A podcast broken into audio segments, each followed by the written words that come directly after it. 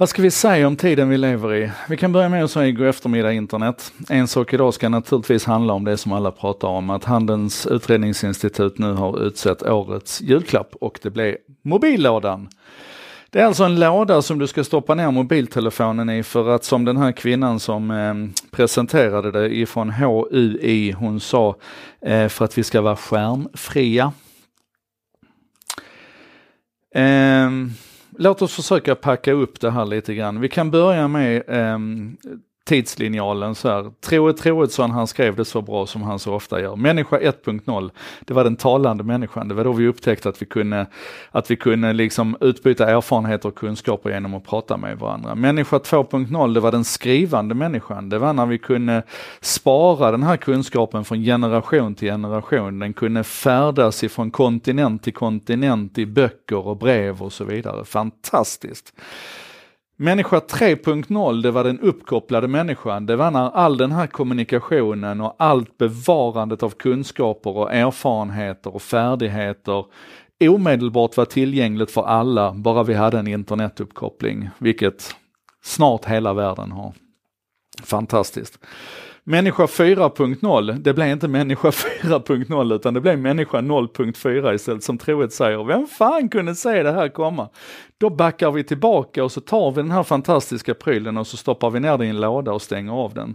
Inte nog med att vi då tackar nej till allt det som, allt det som de, de tidigare evolutionära stegen har gett oss tillgång till, utan vi tackar också nej till det fjärde steget som egentligen är, för att låna Wikipedias vision, imagine a world in which every single human being can freely share in the sum of all knowledge. That's our commitment. Alltså den här prylen som hela tiden och ibland ens utan någon som helst friktion bara genom att samla vårt data, kunde hjälpa till och, och bygga den här kunskapsbasen och erfarenhetsbasen. Men där vi också kunde liksom i realtid plocka upp den här och knappa in och, och nästa steg, ja det vet ni ju, brain to computer interface och så vidare. Men nu ska vi istället stoppa ner det här i en låda.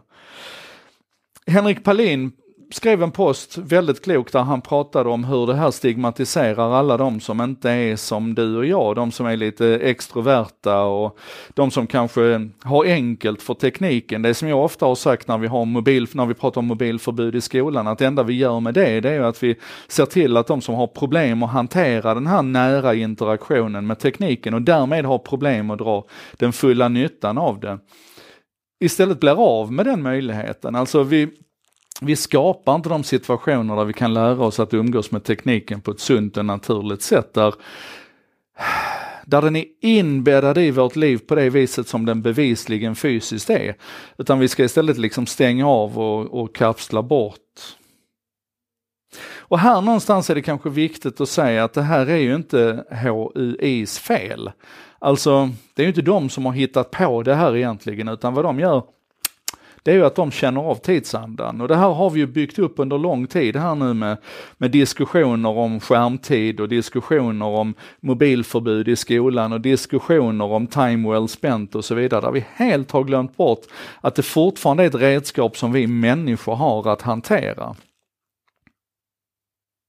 Det är inte klokt på riktigt att vi tycker att vi ska liksom ur något slags privilegierat perspektiv. Och just det, SVT, deras kommentar till detta det är att Anders Hansen får stå i en minut i en sån här, eh, i en sån här typisk kickvideo Eh, för han står och pratar om hur eh, eh, det, det, hela börjar med att en miljon svenskar går på antidepressiva medel. Hur nio av tio, nej, en av nio vuxna är så deprimerade och så, så har det så svårt idag att de behöver ta antidepressiva mediciner. Och så gör han en koppling därifrån till mobilen. Och det är alltid så här, ja men jag gillar digitalisering lite grann så här, men jag tycker om digitaliseringen har blivit lite grann det nya, inte rasist men. Alltså, allting som han säger låter så självklart för den som sitter i en privilegierad, privilegierad situation. Den som, den som har makten, den som har det enkelt idag, den som har liksom knäckt koden på hur, hur vardagen ska fungera. När han säger till exempel att jag menar, jag håller med honom om att vi behöver röra mer på oss, men det kan vi göra med hjälp av mobilen. Jag håller med honom om att vi behöver äta bättre, men det finns inget bättre sätt att hitta recept eller shoppa bra mat närproducerat än via mobilen. Jag håller med honom om att vi behöver fler riktiga möten, men det riktiga mötet kan ju ske i mobilen också. Det kan ju ske i den här digitala kontexten. Det är klart att det finns saker i den fysiska världen som vi inte enkelt än så länge kan emulera i den digitala världen. Känslan av skäggstubb eller den här nära ögonkontakten. Men det betyder ju inte att det är det riktiga sättet att umgås på. Det betyder bara att det är ett sätt att umgås på som kanske inte funkar lika bra för alla, Anders Hansen. Du borde fan tänka på det här. För du gör skada idag och HI gör skada när de tycker att vi ska stoppa ner den här mobiltelefonen i en låda istället för att lära oss använda den. Och det här är deppet. Det är en, det är en rörelse som började långt innan HI fick för sig att det här skulle vara årets julklapp. Och på något sätt så behöver vi liksom paddla tillbaka det här snart. Och jag ska göra vad jag kan genom att fortsätta ge goda exempel här i, i En sak idag. Imorgon till exempel så ska jag prata om det fantastiska att vi har fått vår första Wikipedia-uppdatering uppifrån rymden.